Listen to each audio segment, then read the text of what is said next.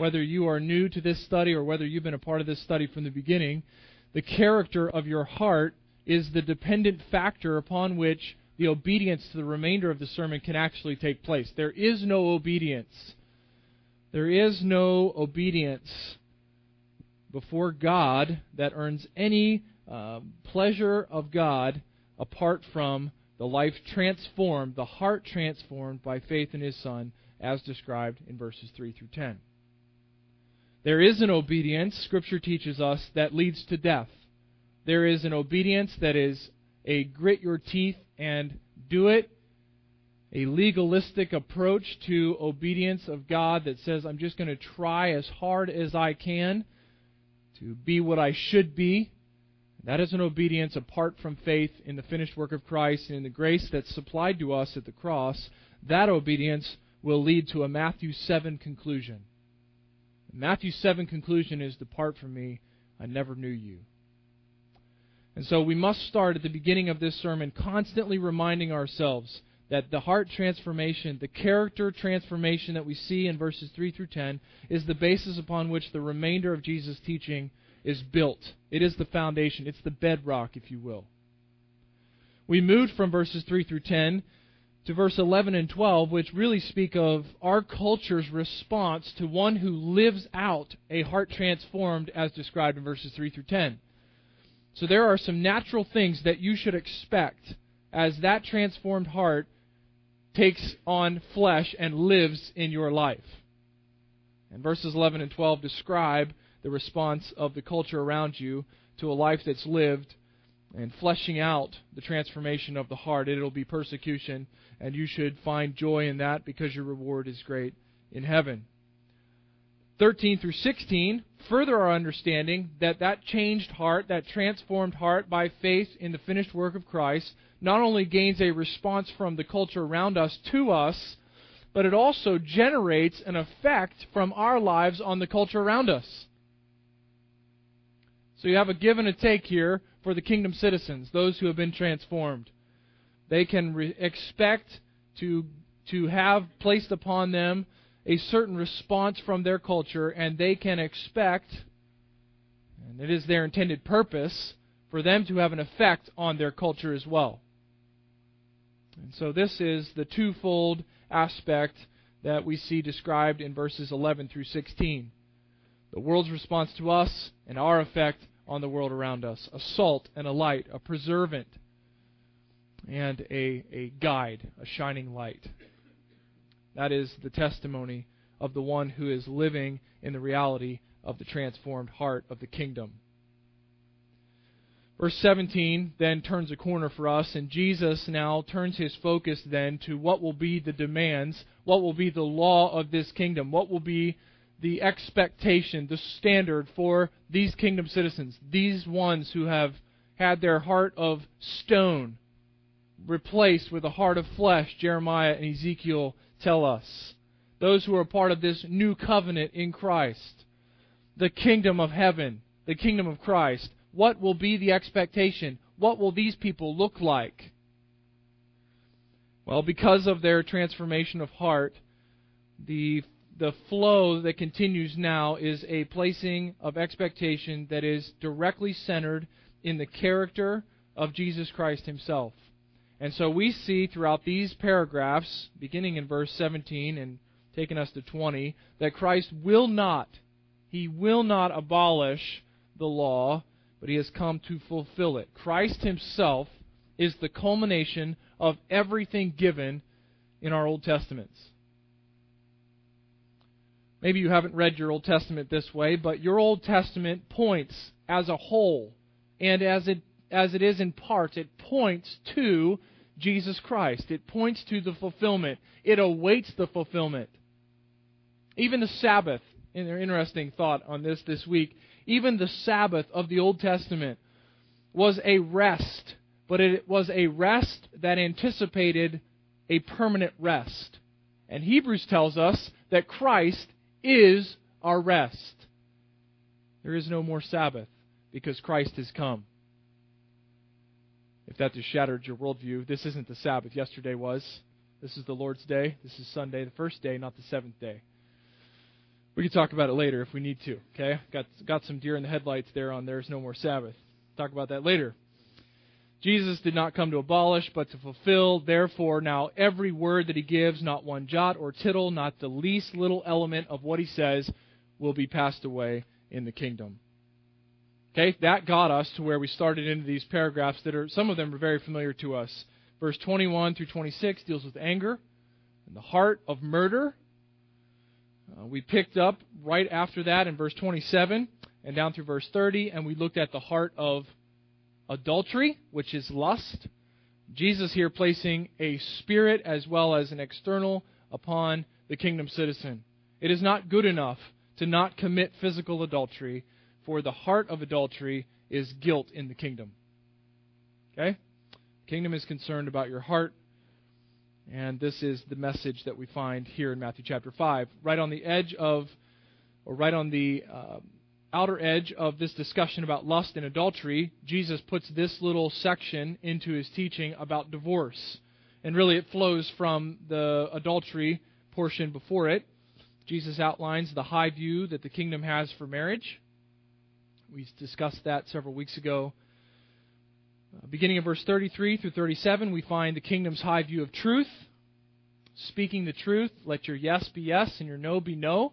Some of these are bringing back, for those of us who have been here, this brings back those feelings of conviction when we go back. Yes, that's what we studied just several weeks ago. Let our yes be yes and our no be no. And already we've seen that start to dull in our thinking. This is the demand of the kingdom. Last week we caught up in verse 38 and all the way through verse 42, and we began our study of the kingdom response to evil, the kingdom response to personal evil. And really, I believe that this section, as well as the next, outline for us a, a viewpoint, a perspective by which we can understand the standard of biblical kingdom love. So, really, I think that verse 38 through 42 outline for us the first phase of what kingdom love looks like, and then it's culminated in verses 33 through 47 as we see the standard of love for even our enemies outlined by our Lord Jesus. So this is where we are. And I hope that's brought you back up to speed. Last week we spent our time primarily in verse 38 and 39, and really only in the first sentence of verse 39. And today we'll conclude this paragraph, we'll finish out this section. These are the demands of the kingdom, and let me reiterate again these are impossible for you to apply to your life apart from the transformation that comes through faith in Jesus Christ. You know, there there was for a while, and maybe it's still out there, I don't know, but there was a very popular uh, slogan that was thrown around in Christian consumerism, which is a whole other ballgame itself. But maybe some of you wore bracelets or T-shirts or bumper stickers or whatever the case that had WWJD on them. And I did. I wore a bracelet that said that, and I I would you know, wear that and hope that I would have an opportunity to talk to somebody about why I would wear WWJD. And then Allen Iverson started wearing one, and it just kind of really kind of blurred the whole lines of what are these all about. Okay, WWJD stands for What Would Jesus Do? And it was it was a thoughtful question. Set aside the fact that it was propped up to make money, but it was a thoughtful question for those who would follow after Christ here I am going through my daily routine, I'm going through my daily life, I'm interacting with a number of circumstances, and I'm asking myself, in theory, because I have a bracelet on that has these letters, I'm asking myself, what would Christ do in this scenario? So, at its root, I'm sure the motive and the thought behind that was a good one. There's a problem, though, when that becomes a generic thought in our culture, or even in those who would profess faith in Christ that have no relationship with Christ because it gives us, at its most superficial level, an idea, a thought process that anybody, anybody can appropriate the lifestyle of Jesus Christ and somehow be a better person for it. And in fact, the Sermon on the Mount stands as a condemnation of that kind of thinking. And you're going to see it today, I think, more, uh, more blatantly than we have seen it yet. It is impossible. It is impossible to live out the life of Christ, the worldview of Christ, the standard of the kingdom. It is impossible apart from God's grace intersecting with our lives, transforming our hearts, and turning us towards Himself. We're going to see that this morning. Our thought ought to be what would Jesus think? What would Jesus feel? And then what would Jesus, because of what he thinks and believes and what he is based upon, then what does his action end up being? And that is a question that no unbeliever, no untransformed heart can ever respond rightly to. Okay? That brings us then to verses 38 and 39. And here is the religious norm. This is how we broke this up last week. We have the religious norm in verse 38, and then we have the kingdom demand outlined for us in verse 39. And if we want to set up a new outline or add a point to that, we would now have uh, the kingdom illustrations in verses 39 through 42. We have the religious norm in verse 38, and then the kingdom demand in verse 39. And then it's illustrated for us through the remainder of the paragraph. What is the religious norm? Well, the religious norm of the day was taken directly from the Old Testament an eye for an eye and a tooth for a tooth. Just the most simple, brief explanation was a law that God had set up to constrain the punishment of crime to actually being equal to the crime, and a law that was set up to restrict punishment to those ordained to carry out punishment rather than personal revenge, was flipped on its head by the Pharisees and by the religious uh, system in which the Jewish people lived. And now it was being utilized as a standard by which I could revenge and, and retaliate in personal offense and not be sinning. So as long as I could somehow justify my actions as being inside the bounds of eye for an eye, tooth for a tooth, I could respond personally in vengeance against someone who had done evil to me. This is absolutely against what we find in the Old Testament. God clearly forbid this kind of activity, and yet this had become the religious norm by which the Jews operated. And you can imagine the effects of this on their society and even in the home. This is the religious norm. This is what they've heard. This is what has been said over and over again. This has been their tradition. And now, verse 39, the king of the kingdom says, But here's what I say. Here's the standard. Here is the clear demand of the kingdom. Do not resist the one who is evil. Jesus throws up into their face a thought that is so outside their reasoning, there's no way they could have comprehended what was coming. Do not resist the one who is evil. That's the kingdom demand. And of course, that brings us to a point of confusion for some of us when we say, well, surely we must resist some evil, and you're right. And surely there are those who must avenge evil, and you're right. We are called upon by James in James 4 7, by Peter in 1 Peter 2. We are called upon in both of those cases to resist the devil, to fight against sin, knowing that he is out to do evil to us at the highest level. Not only that, in Romans chapter 13, and, in, and later in 1 Peter 2, we find that the government is established by God Himself to punish, to avenge evil, to carry out the eye for an eye and a tooth for a tooth. Military structures, civil government, civil law, all of that is established for the sake of God protecting the righteous and punishing those who are unjust. And so clearly, from this text, we cannot come to the conclusion that our lack of resistance is a general, sweeping refusal to fight against evil at all costs. And yet, clearly here, before that pendulum swings too far, clearly here we are dealing with an absolutely countercultural, extreme, radical lifestyle. While this does not deal with our personal confrontation of sin in the life of others. Matthew chapter 18 and Galatians chapter 2, Galatians chapter 6. While this doesn't deal with the government's punishment of wicked and the military's protection of freedom, and while this does not deal with those who would serve in those capacities, who are under the ordination of God, He has ordained those roles. And while this doesn't bring us to the place of wet noodle Christianity with a whole bunch of wimpy men, wimpy women, this does point the finger at us when it comes to personal evil done to us. And the kingdom demand is do not resist. Let me remind you, of John Stott said, so the command of Jesus should not properly be used to justify either temperamental weakness or moral compromise or political anarchy or even total pacifism.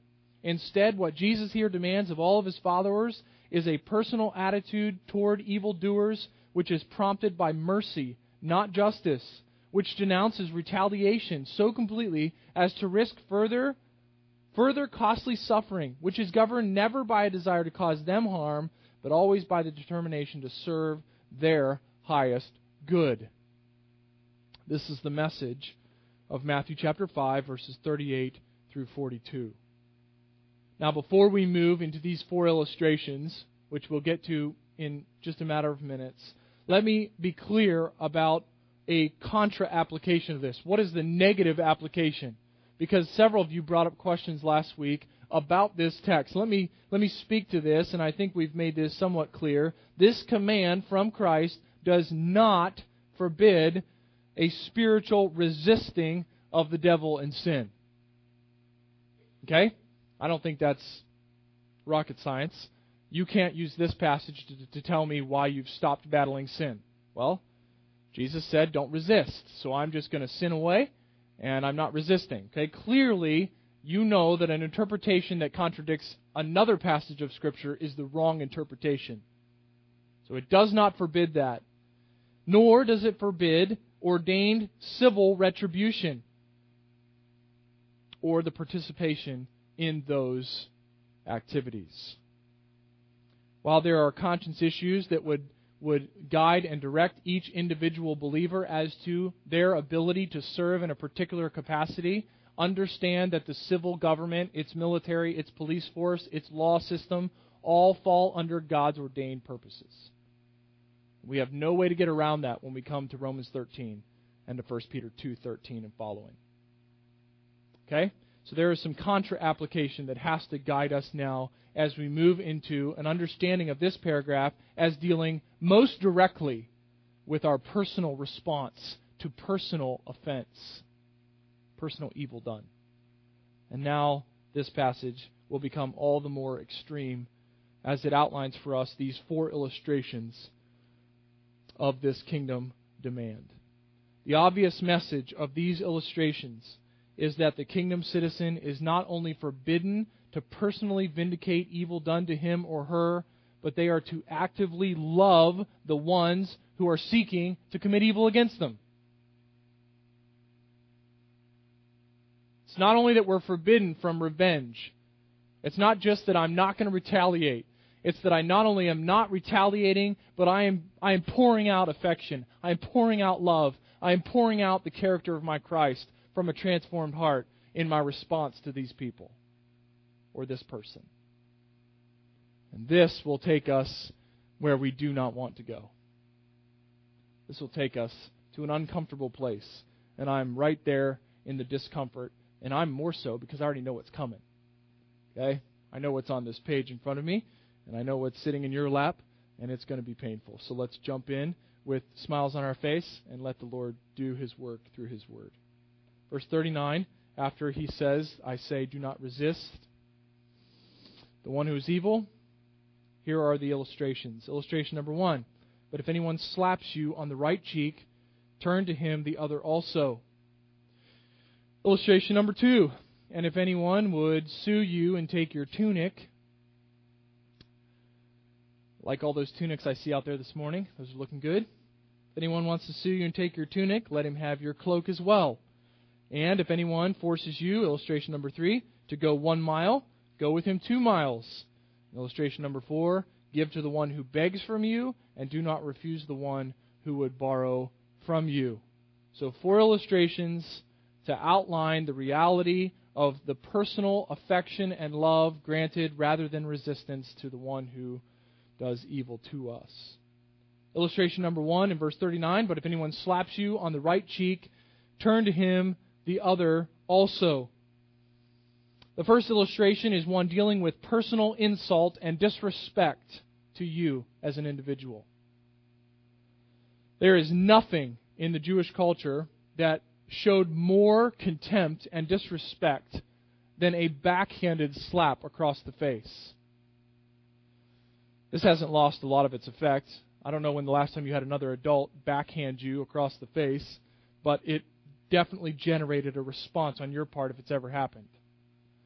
I think the last backhanded slap I got was in the car. And I was rather young, and it came from the arm that could reach anywhere in the back seat of the car. There was no corner where you could hide in the back seat of the car. And my mouth sinned against my family members, and the hand that could touch anywhere found me in the back seat. It was an, an instrument of discipline in my life. That's not the case here. This slapping is a slap of disrespect, of dishonor, of contempt, of insult against you. This is the slap that we see the high priest giving to Jesus as he's standing there before Caiaphas. He gets slapped by one of the men because he doesn't answer in a way that they think is respectful. The only thing that would heighten this would be spitting on someone's face. We are talking about the highest level of personal insult in their culture. Jesus picks that as his illustration to, to further emphasize the response of a kingdom citizen when they're in, insulted and disrespected. Kingdom love is prepared to give the other cheek rather than to slap back. This is one of those passages that everybody knows. And yet, we don't ever want to really think seriously about what it means to our lives. But, folks, the demand is obvious. When it comes to your personal dignity, when it comes to your personal honor, when it comes to your personal standing with others, that always comes secondary to the kingdom reality that has transformed your heart.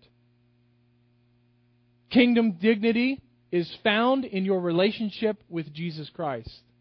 It is not found in your personal dignity with another.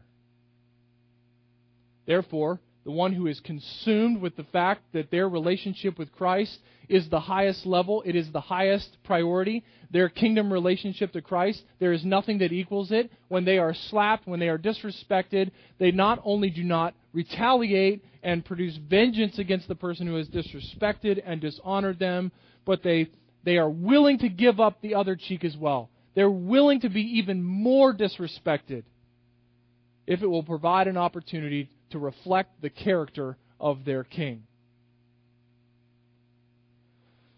This is so counterintuitive, is it not? There's no way you can just look at your bracelet and say, What would Jesus do? and then turn the other cheek. Nobody does that.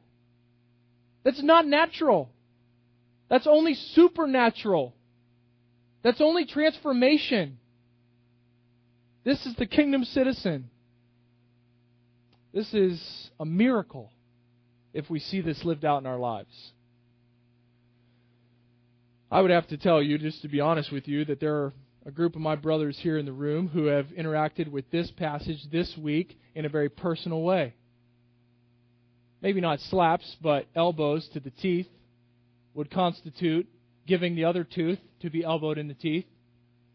And we have battled with this very reality. We've battled with the fact that we have been insulted at a personal level, and the natural response is not to just fall back and let that happen. This is a struggle for us. Understand, in balance, that this does not deal with our response to those who are slapping, disrespecting, and dishonoring someone else where we can step in and provide assistance in ceasing that activity. But again, before we think, sweet, there's vindication, let's understand that still the heart of the kingdom citizen is never to be vengeful and to bring retribution in a personal aspect. It's never there. I mean, that's just the bottom line, folks. There's no way to get around it. I wish there was something in the Greek language that made this easier, but it's not there. This is your Lord. This is your king. This is the one you have said you have denied yourself, you've taken up your cross, and you're following after him. This is his life. This is his character, and our highest goal would be to reflect that character by living under his demands. Illustration number two in verse 40. Not only is personal respect and honor at stake, but in verse 40, Jesus picks a totally different illustration and he deals with a lawsuit for your clothes. And if anyone would sue you and take your tunic, let him have your cloak as well. Now, this culturally, we're flying on two different levels, okay? This is never going to intersect with our culture because none of us have ever been sued for our clothes. We don't even understand what that means. And I can tell you that Jesus is not using a silly illustration. This is real.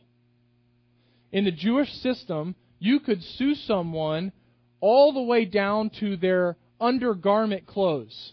It's not underwear, but undergarment clothes. The clothes that they wore closest to their body. But you could not, though you cleaned them out, and they owed you so much that you could take everything, even the clothes on their back, you could not take their cloak because their cloak was their, their means of survival. It kept them from the weather. It was the outer coat. It was the one that went on the outside, and you couldn't take it. By law, they were, they were given the right to have their cloak. There were certain things you couldn't touch, and this was one of them. Jesus says, okay, here's a scenario. Let's think about this as kingdom citizens. You're sued, and the assumption here is that you're rightfully sued. So you're sued. You owe someone, they sue you, and you are found to be guilty. Your response should not be one of vengeful anger, vindication of your own character, but instead the kingdom citizen responds with this radical response. He doesn't just say, I'm willing to give up my clothes. He's willing to give up even his inalienable rights as a Jewish citizen for the sake of his kingdom. I'll give you my cloak. I'll give you what you're not even allowed to take to show to you how much and how important the kingdom is to me. Kingdom wealth is found in Christ. Kingdom possessions are in Christ, not in your personal wealth, not in your personal possessions. And boy, this is sticky, is it not? Don't we have white knuckles when it comes to our possessions? White knuckles from squeezing so hard to keep them? Don't we find some settled peace and confidence in our possessions? And the thought of us being brought to a situation where we had to give up everything we had. We had to give away our homes. We had to give away our cars. We had to give away our SUVs. We had to give it all away. To think that we would be in a situation where we would be so humbled and so consumed with our kingdom character and our kingdom reality in Christ that in response to the one who has won this lawsuit, we would say, we're willing to give it all. We would give you even what you can't take from us to make this right. I don't want to get revenge. I don't live in bitterness because I've lost everything. I willingly give it up because my life is not my own. These possessions are not my own, and I'm a pilgrim who's passing through. When's the last time a pilgrim, a vagabond, was all wrapped up in their possessions when they knew that they were just going to pack, pack up that tent and start moving to the next place. We're just pilgrims. All of our possessions are stored somewhere else. They're stored in eternity in heaven. We live in the private storage era where we go store our junk. We pay to store our junk. Like, isn't this amazing? Well, I'm never going to use it. I don't care about it enough even to see it. So I'll pay a monthly fee and let someone else put it in a garage that's not mine, so that if I ever did want to see it or ever did want to look at it, at least it would be there for me to look at and to see.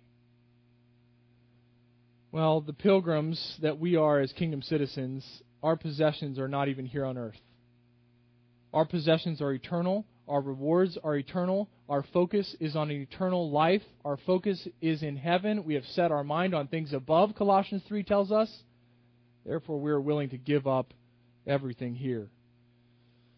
John MacArthur says Jesus does not undercut civil justice, which belongs in the courtroom. He undercuts personal selfishness, which belongs nowhere, and especially not in the hearts of his kingdom people. These illustrations go from bad to worse. Physical insult, now we're dealing with our possessions, being sued for our clothes, and giving the very coat that is our survival to make this thing right. Illustration number three, we find in verse 41 if anyone forces you to go one mile, go with him two miles. Yet again, we have no concept of understanding here. Some of you may have read or studied your Bibles enough to know what went on in the Roman culture, but the Roman soldier had the prerogative to ask any citizen, any citizen could be asked to carry his equipment. This was supposed to be a perk, a way to help the soldiers who were constantly providing the uh, defense of the citizens. And so the citizens would willingly give up their time and help this soldier. The law that was put to restrict it was they could only do that for up to one mile. So you could only carry a soldier's, or you only have to carry a soldier's pack and his weapons for up to a mile. Now, you can understand, because you know enough about your New Testament, that this was not a popular law with the Jews. Didn't really dig this one. Okay? Didn't really like it when a Roman soldier came up to them, who was their conquering army, and said, Here, and took off their pack, took off their sword by which they killed and devoured their people, and said, You're going to carry this for me. This is the law. No doubt this law was abused. So this was forced labor without any retribution. What does Jesus say when our time, when our freedom is taken away in a personal aspect? What does the response of the kingdom look like? What would Jesus have us do? What would our transformed character look like? Well, in verse 41 it says, we don't just go with them one mile, we go with them two miles. It's not just that we think, how can I get back at that soldier ASAP and make sure he understands that I got no respect for him and I don't care what the law says. I'm only doing this because I'm going to get punished if I don't do it. Instead of that, the kingdom citizen doesn't even just grin, grit his teeth, and get it done. Doesn't even carry out his duty. The kingdom citizen so shows his transformed character so shows his poverty of spirit, his mourning over his sin, his meekness, all the expressions of the character of Christ, that the kingdom citizen not only doesn't respond wrongly, he responds rightly. And he says, Hey, if you want me to go a mile, I got some spare time. Let me take it too. And just so you know, in case we end up with forced labor somehow, um, two miles isn't like the cutoff then, where you get to then be angry and all the other things. Okay? It's not really going the extra mile, as our phrase uses from this passage. When you're going the extra mile, it is a heart condition that says, not only am I not going to respond in vengeance, I'm going to respond with extra love. I mean, folks, this is really out there. When was the last time you had somebody tell you what to do and you liked it? You're at the DMV, cursed place that it is. If you get your paycheck from the DMV, I'm sorry, but we don't like being at the DMV. You've waited. You've waited for B38 to come up for how long? Okay, you've been there for an hour waiting for B38 to show up.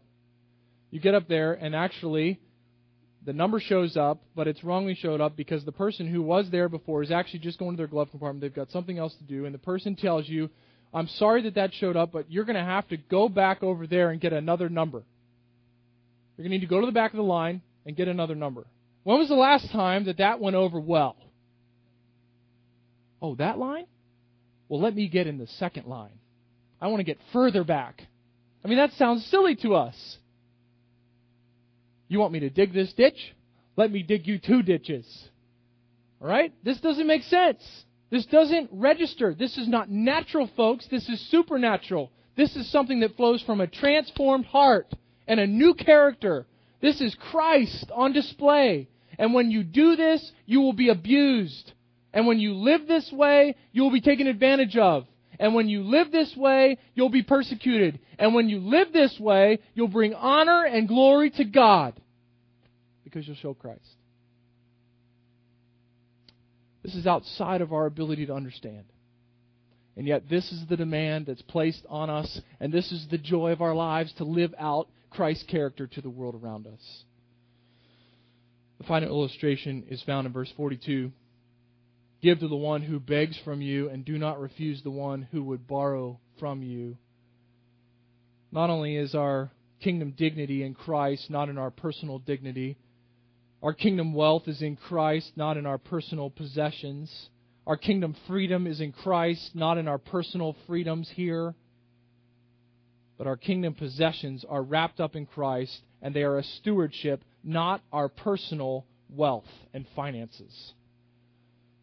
Man, we are really in the toe stomping section of our Bibles when we start talking about our money. And I don't know how biblically we think about our money on a consistent basis. But the message here that Jesus gives us as the fourth illustration, the fourth extreme illustration, if you will, to help us understand how deadly serious he is about not resisting the evil one, is that we are to open up our hands with our finances to shower people and to show people the character of Christ who gave everything for those who could in no way reciprocate what he had given. We see this elsewhere in Scripture when it talks about forgiveness. We forgive because we have been forgiven at an infinite level. So Christ forgave us without any potential that we could ever give back for what he had given us. His character is such that he sacrificed and he gave everything. He gave up his prerogative as the second person of the Trinity. He set aside his divine attributes and the use of his divine attributes. He did not set aside his attributes, but the use of his divine attributes for the sake of dying on a cross for people who could never repay him. Now he asks us to do the same with our own personal finances. Kingdom love is quick to open the hands, to open the wallet, to open the billfold without retribution to those who are in need. Bringing other scriptures to bear on this passage, one of the implied understandings here is that there is a need. There is an implied need on the part of the one who is begging and borrowing. And it is our responsibility as those who reflect the very character of the one who has saved us to give to those needs without any thought of I hope I get this back or I know you're out to scam me. But rather, I can meet a need, therefore, I will meet a need because of my Christ. Sometimes, it's, we should note, sometimes giving what is not needed is a disservice to the one receiving from us. Let me just, let's just be real practical. You've all had beggars come to you at some point or another in your life and ask for money from you. And while they're asking it, you can see the scars and the bruises all over their arms and their legs because they've shot up so many times that they're marked from head to toe. Or, as they're asking you, the stench of alcohol is so strong on their breath that you, you really think that they just took a swig and then asked you if they could have 20 bucks. And you're left with this dilemma of saying, I need to, as a character of Christ, I want, I want to give out without any thought of, of getting something back. I want to give out even when I, I don't think this person has my best interest in mind. I want to give. And yet I know that giving the 20 bucks or giving my 10 bucks or giving my $5 or whatever it is, giving whatever I have, is only going to lead to further problems. This is only going to further what is already here understand that when we talk about using our resources with open hands for those who come and beg from us or bar- would borrow from us and want to say, I'll repay you, that we do so with an eye to the implied need of their lives. So, how can you reach the need of someone who comes and begs for, from you? You have the resources. Let's not be let's not be silly. We have the resources. It won't work to say I don't carry any cash. That's my favorite line. I don't. So I'm not going to give my credit card. So I guess I'm off the hook. We can meet a need because we know what certain needs every individual has. Have we ever thought that we would actually take that person, walk with them, offer to buy them a meal, sit down and eat our meal with that person for the opportunity to reflect on why it is that we are so open handed when it comes to their needs? Without any thought of whether they had the best interest of our resources in mind. Jesus says, This is this is the character of those who are in the kingdom. They don't live in revenge. They don't live in retaliation. They're not concerned with their own dignity. They're not concerned with their own freedom, their own possessions, their own finances. They are concerned first and foremost with the king and reflecting the desires of the king. There is no ambassador in the old days of kings and queens. There was no ambassador who came and said, Hey, I wanted to tell you guys something. I've had something on my mind. And after I get done with what I've got to say, I'll tell you what the king sent me here to say. If they did, it was a rather short stay at ambassador as spokesman for the king. They only existed to communicate directly from the king what the king wanted to be said to the individuals. Our lives, as those who have been rescued by the King, have been brought into the kingdom, the glorious kingdom of heaven, that will be rewarded beyond compare those of us who have been brought to the end of ourselves and have turned to Christ, we exist solely for His kingdom. We have given up everything else. It's not about us, it's about Him. And this actually takes on real life scenarios in Matthew 5 39 to 42. So, so much for lip service. So much for saying I'm a follower of Christ without any scrutiny on my life. Because to claim this, to claim Him, is to then reflect Him in the daily decisions of our existence. Romans 12, Paul uses this same language in Romans 12, verse 17 to 21. You don't have to turn there, I can read it to you. Romans chapter 12, he's talking about the application of the gospel to life. He says in verse 17, Repay no evil, no one evil for evil but give thought to what is honorable in the sight of all. If possible, so far as it depends on you, live peaceably with all. Beloved, never avenge yourselves, but leave it to the wrath of God, for it is written, Vengeance is mine, I will repay, says the Lord. To the contrary, if your enemy is hungry, feed him. If your enemy is thirsty, give him something to drink for by so doing you will heap burning coals on his head. Do not be overcome by evil, but overcome evil with good. Burning coals is the sign of shame upon the head. This is throughout your scriptures. This character that we see in Christ's teaching, outlined for us as the demand of his kingdom, is everywhere. We can't escape. Kingdom citizens have no personal rights. They've given those up, they've sacrificed them to follow Christ. See, this is why it's so hard for us to get what the disciples did when they just walked away from their lives. We don't really get that, do we? We don't understand that. It's really hard for us to understand that Jesus actually walked up to a guy who was on the clock at his workplace and said, Follow me, and the guy just clocked out and never came back. He Just gave it up. We don't get that because in American Christianity, in our current evangelical Christianity, we have an easy Christianity. And yet, this character is anything but easy. It's impossible apart from the transformation of the heart.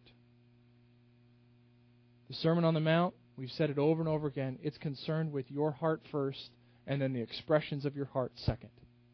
Don't get it flipped around. George Mueller, great missionary, said this, and we'll end with this quote There was a day when I died, utterly died to George Mueller and his opinions, his preferences, his tastes, and his will. I died to the world, to its approval and its censure. I died to the approval or the blame of even my brethren and friends. And since then, I have studied only to show myself approved unto God. That's a testimony of one who understood that to be a kingdom citizen was to be spiritually bankrupt and to live life then in response through faith only for the glory of Jesus Christ, only for the Lamb who is worthy. This is the testimony of those who have been transformed by grace. And by God's grace, continuing in our growth, in our development, as we fall in faith on Him, this will be the testimony of your life and of my life. Folks, the last thing we need from this message is to go out and try to do these things. Yes, we strive for obedience, but we must do so because we believe the gospel to be true, done by faith in total dependence on God who is at work in and through us. Otherwise, we're back to collecting filthy rags for ourselves. Works that are done apart from faith in the finished work of Christ. We finished last week with this comment Radical living is a way of life for the kingdom. A walk of faith in Christ is the only basis for true obedience. I would ask you this morning if you are here and you profess faith in Christ, have you counted the costs? Do you know what it is to follow Christ? Have you considered the cost? Jesus told a parable in his ministry that we'll get to sometime in 2018. Told a parable in his ministry about a builder who didn't consider the cost of what it would take to build the building, and so he got halfway in and he couldn't finish. Of a soldier, a commanding officer, who decided to go to war without considering what was needed and what troops were needed and where they needed to be, and he lost. Because he hadn't counted the cost before he made the decision to move forward.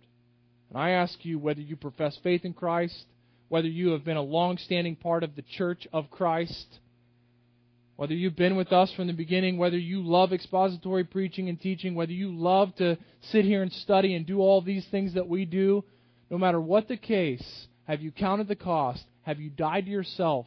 And are you willing to follow Christ exclusively by faith? If not, if you have never done that, then you are in danger of saying, Lord, I did this in your name, I did that in your name. And Christ will respond, Depart from me, I never, ever knew you. That's our worst nightmare. And it's my prayer that that would be no testimony of anyone in here. But that because we have come under the sound of the truth, because we have interacted with God's perfectly inspired word, that His Spirit would so grip our hearts and so turn us in humility to Him that we would pursue Him in faith and be saved. Today's the day of salvation. You are guaranteed of no other day of salvation. Respond today in faith. Christian, the standard is so high that it is impossible, and yet you have the potential, and it is possible because of Christ. Let's live in such a way that we reflect the character of the one that we worship, so that he would receive the glory and the honor, and not we ourselves.